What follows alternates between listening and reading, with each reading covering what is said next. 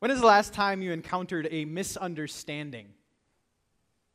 Misunderstandings happen all the time. I consider uh, living with teenagers, and I remember when I first heard about flexing, and I thought you had to be really muscular to flex, but they meant something very different by flexing. I consider all the different things that happen uh, between men and women and misunderstanding spouses, uh, children again, and their parents, and I came across some very famous misunderstandings. Uh, for example, I don't know how many of you have ever been to Cancun um, or uh, the Yucatan Peninsula. Raise your hands if you've ever been there. Heard about it? Maybe, how about who wants to go there right now? Especially after walking into church today. Holy cow. Um, I, I heard why the Yucatan Peninsula was named this way. When the Spanish explorers got there and the Mayans were there, they kept asking the question, uh, What is this country? What is this country? And all they kept hearing was Yucatan, Yucatan, Yucatan. Do you know what they're actually saying? I don't understand you.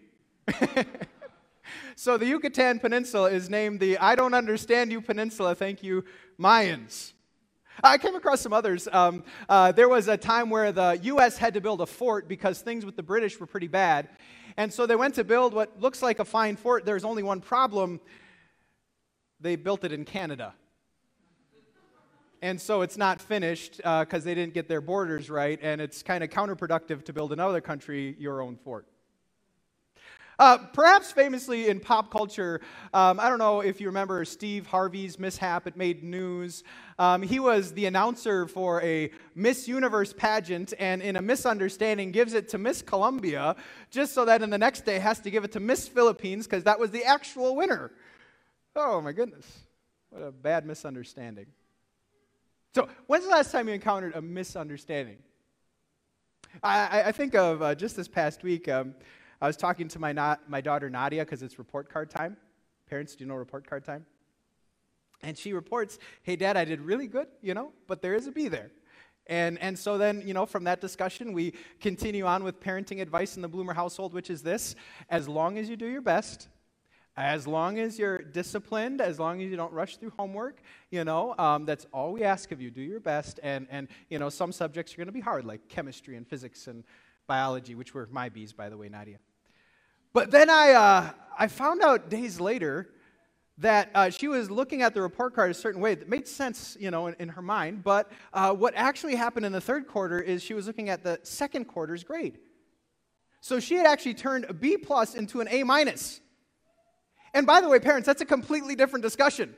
We go from do your best to like, what do you want? you know, like all A's, that's great. Hey, way to go. Way to, way to pull that B to an A. At a boy, at a gal. Way to go.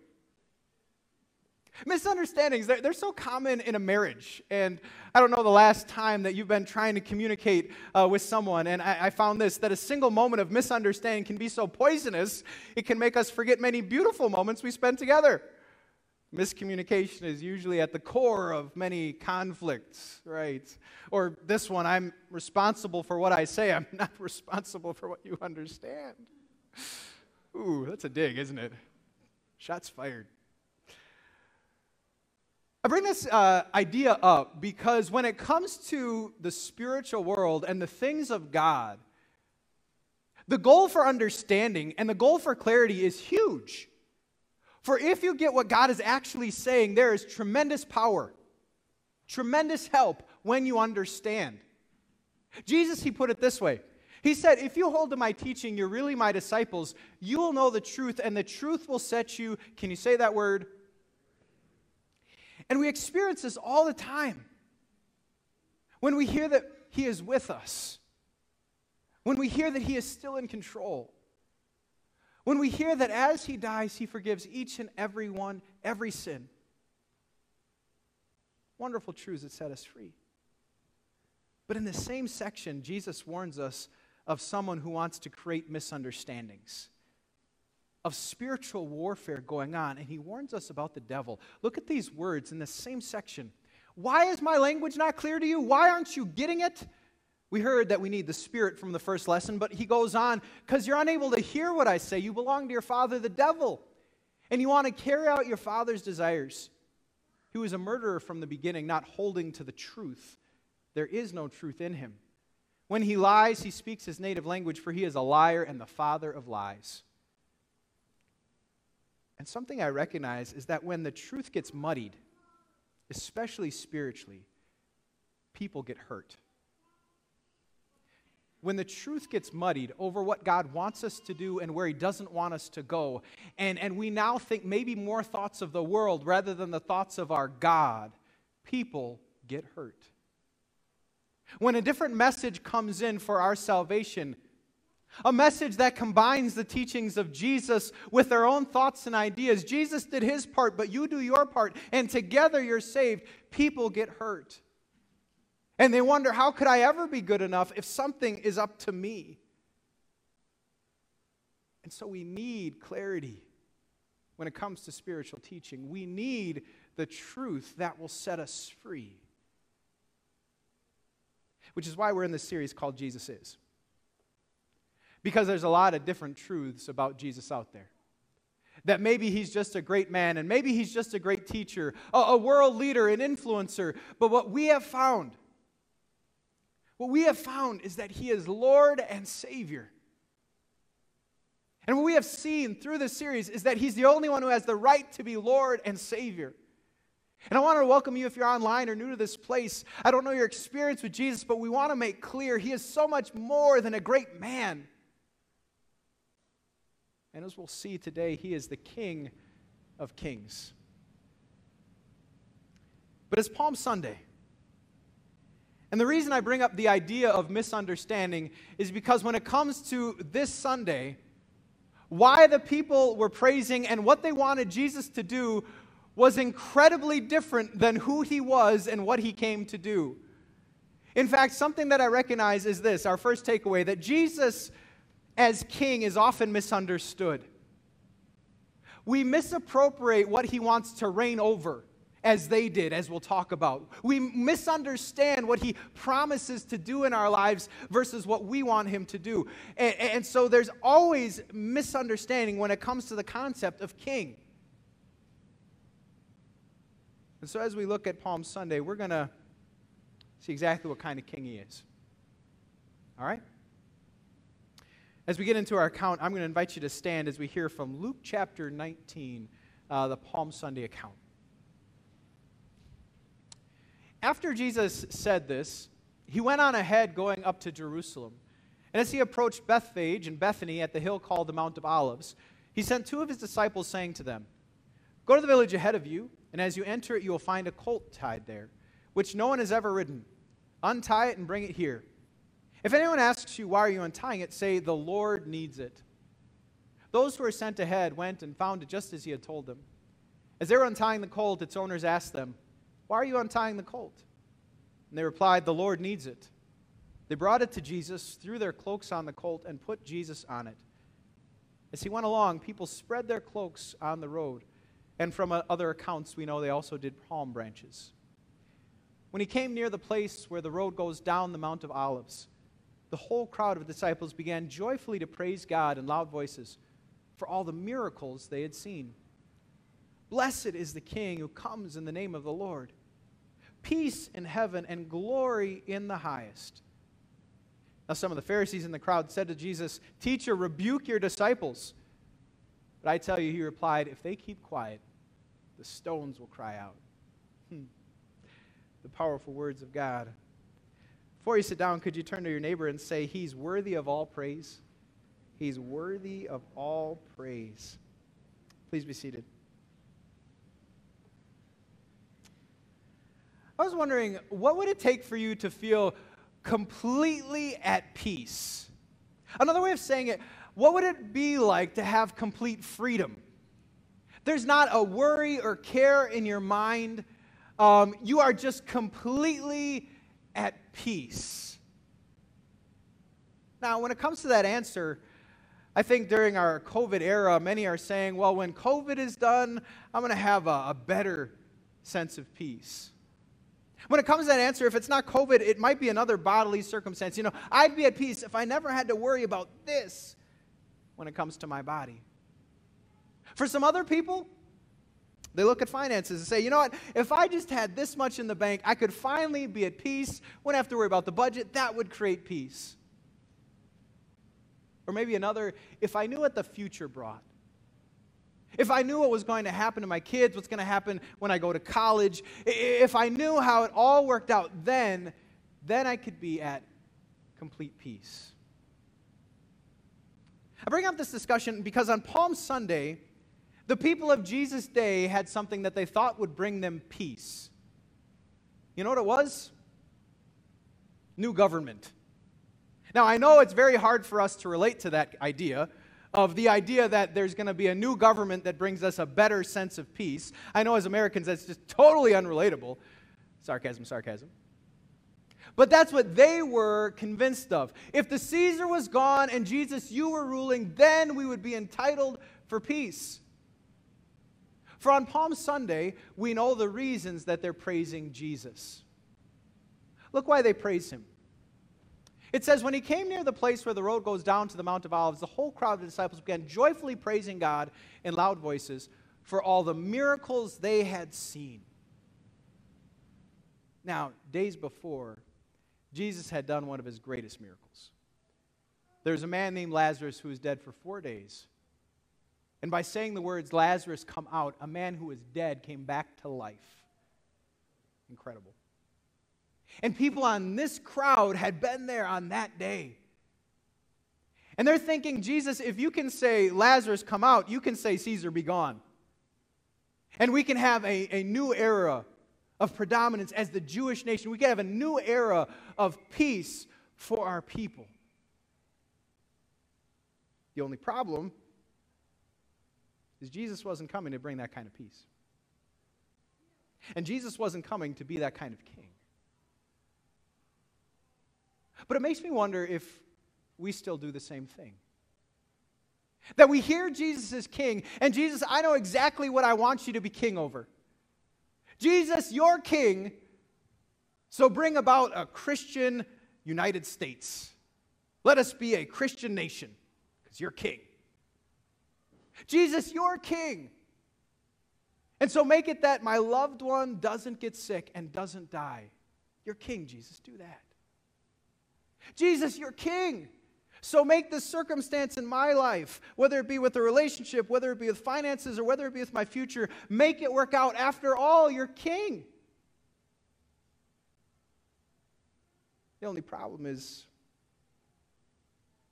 he doesn't promise to be that kind of king. And so here's a takeaway if we misunderstand what Jesus promises as king, we miss out on peace. If you have a misrepresentation of what Jesus said he's going to do, you're going to be disappointed when he doesn't do it. And you might even question his authority and his power. Now, to talk about this further, uh, we had our tea night last night, and we were trying to convince uh, our young people that they don't have to be anyone else, that they are fearfully and wonderfully made. They're made on purpose for a purpose. What we are trying to say is you can be comfortable in your own skin, right? Because we know God planned and purposed you. Uh, it's a message of acceptance for who God made you to be. It's interesting as you grow up, you don't really get away from this idea of acceptance. As a pastor, I was going through certain lies that pastors believe and one of the lies that pastors believe is that they can have everyone's approval, that everyone will like everything that they do. It's just not possible. But we live in this era where we want acceptance so bad. I love these words from Lecrae, though. He says, If you live for people's acceptance, you will die from their rejection. Watch out. And so we teach others to accept themselves. You're fearfully, wonderfully made. It's a principle we want our young people to hold on to. But do we apply this principle to Jesus? Do we allow Jesus to be who Jesus says he is versus what we want him to be? Do we allow him to be the kind of king he says he is? You know, something I recognize is we all struggle with arrogance. And in our pride, we at times want God to make sense to us as if we were a judge over him. God, I'll believe you as long as you explain why you allowed that to happen. God, I'll believe you as long as you tell me why this is in the Old Testament. God, I'll believe you as long as you come under my rule and my judgment. Is that not a great role reversal? Jesus sits in judgment over us. Jesus does not need to explain himself to us. Jesus is King of kings and Lord of lords. And I recognize our need as a society to humble ourselves and let him be who he says he is, regardless of the world's or even sometimes our opinion over it. Because who he is, far grander than what we'd call him. If you're taking notes, Jesus is an eternal spiritual king. He's eternal. When it comes to his work, if he was only working during the time of those people, he might have an era of predominance as he creates a new Jewish nation, but we would be lost in 2021 if he was only that earthly king back then. And so then he's more than a temporal king, he's an eternal king. And what is he as a spiritual king? This week is Holy Week, and he will come to Pontius Pilate. And Pontius Pilate will ask him if he's king. And he says, Yes, but my kingdom is not of this world. He would go on to explain his kingdom and say, The kingdom of God is within you. It is a kingdom of faith. And what we know is that this king did not come to throw off Caesar. He did not come to do whatever we please and whatever we choose. He came to throw off sin and death and the devil. He threw off sin by giving his life on the cross so that every sin is forgiven. He released us from the grip of death as he rises on Easter and assures us he's the first fruits and we're going to follow. He has released us from the power of the devil by giving us his spirit and by the Spirit, we can stand firm under any temptation, no matter what goes on, because Jesus is King, eternal and spiritual. Such a beautiful thing. And as we continue, I hope the lesson just wows you in a couple degrees. I want to tell you why he's a superior king. You know, it's interesting when it comes to leaders of this world, there is a dichotomy between what leaders promise to do and what they actually do, yes? I consider this when it comes to um, the Illinois Wisconsin border, and I don't know if any of you heard what Foxconn, this company, had promised to do. In the Kenosha area, they promised to build a campus that was 20 million acres.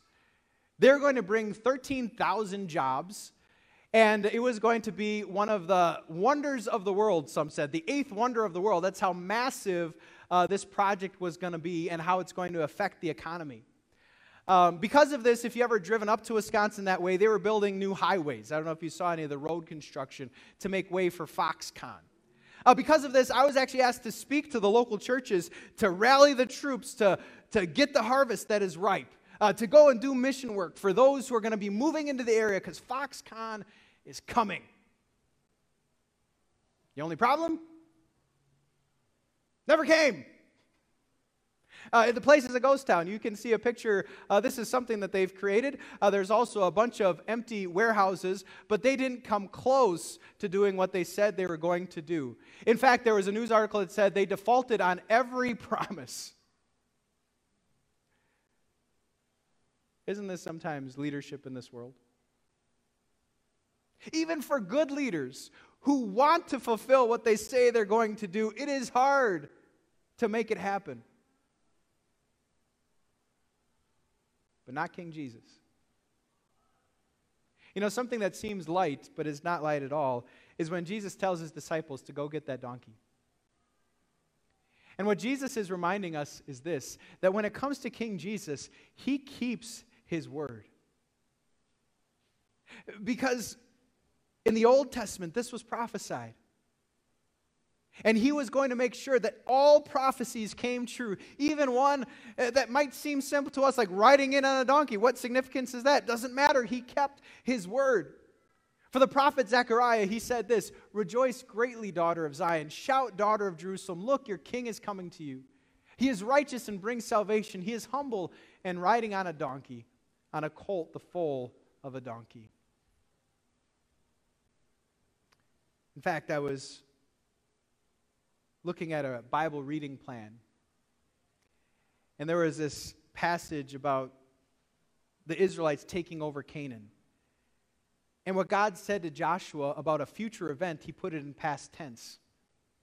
When it came to taking over Ai, it says about a future event, I have delivered into your hands the king of Ai.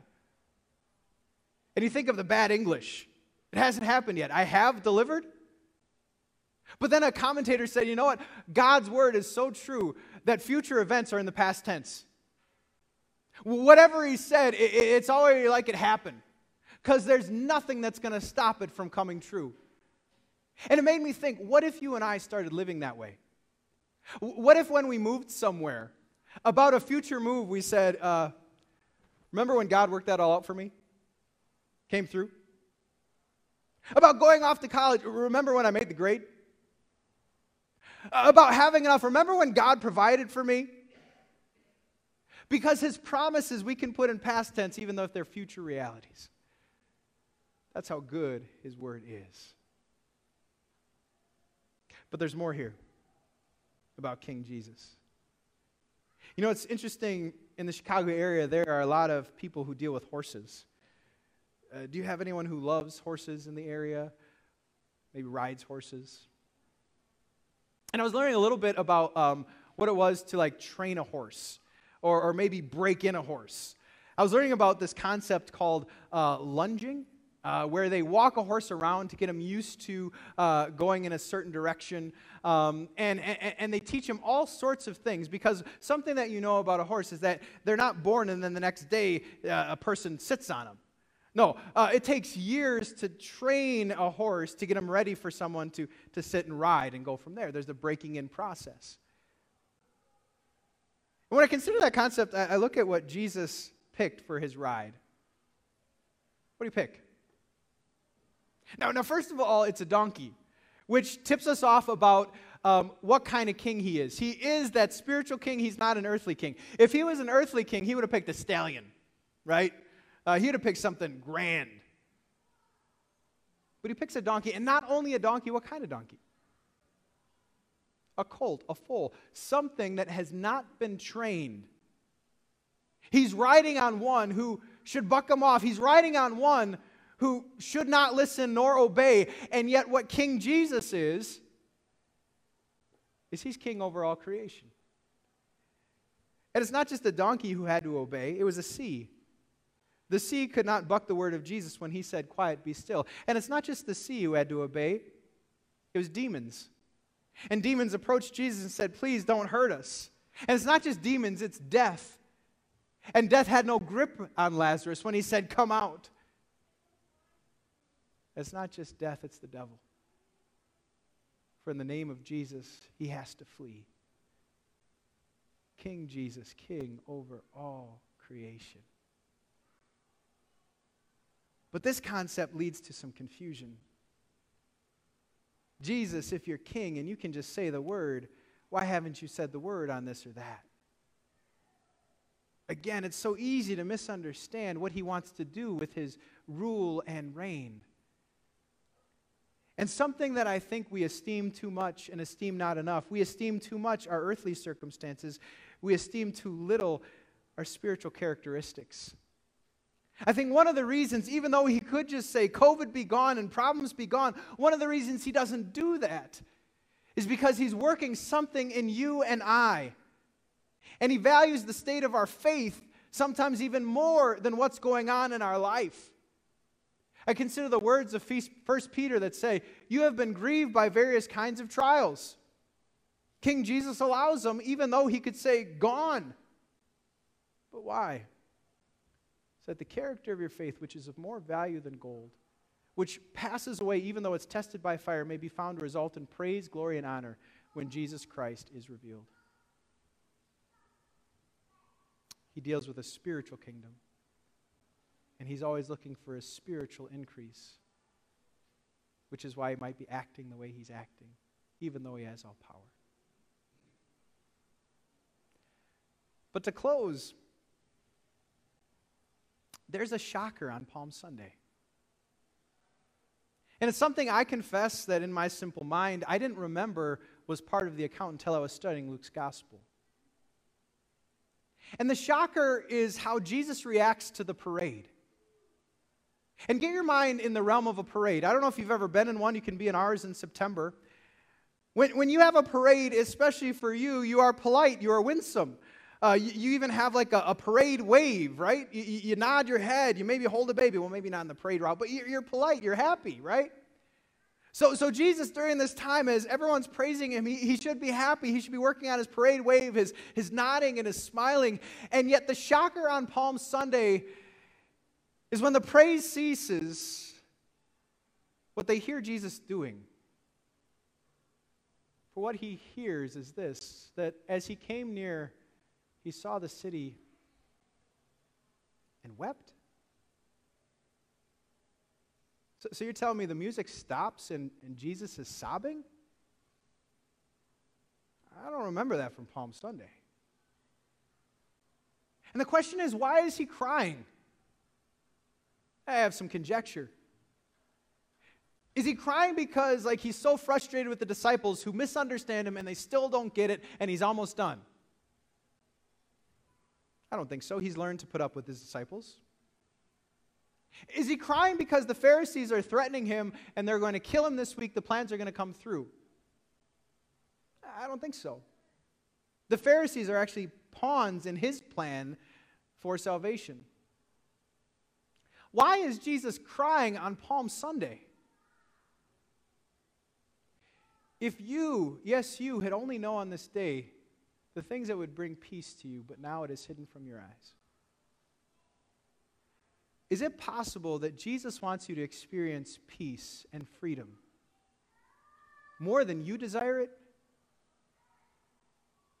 Is it possible that He's come to give you true riches and at times you and I miss it? As He looked at the people and they want a lesser thing instead of the thing he offers. And I wonder in heaven, does, does God ever cry because he sees us chasing after, and I'll only have peace as long as I have a better car, a better house, more money, better health, better relationships, uh, something in the future? Man, if I only had that, then I'll have peace. And he cries because he holds out true riches that people don't want. And he weeps because many people in that age and in this age will reject his offer. And what is surprising on this Palm Sunday is that King Jesus is weeping because there are those who are going to reject salvation's story. And the God who wanted all to be saved and so loved the world wanted this for no one. And so, where does this land in our hearts? Oh, Lord, break my heart for what breaks yours. Change it. Help me to want what you want me to want. For what I find is this that when Jesus is king in your life, when you accept him for who he says he is, you have the right to true peace.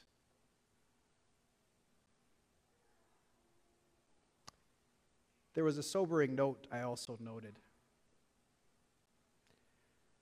There's a story that Jesus tells right before Palm Sunday account. Look at Luke 19, it's really interesting. It's a story of a king who went out and uh, gave his servants jobs to do, but when he came back, he brought punishment for those who didn't want him to be king. And if you looked at the beginning of our, our lesson, it started after Jesus had said this, and it makes us question well, what did Jesus just say? And Jesus said, All who reject the king will themselves be rejected, will be killed.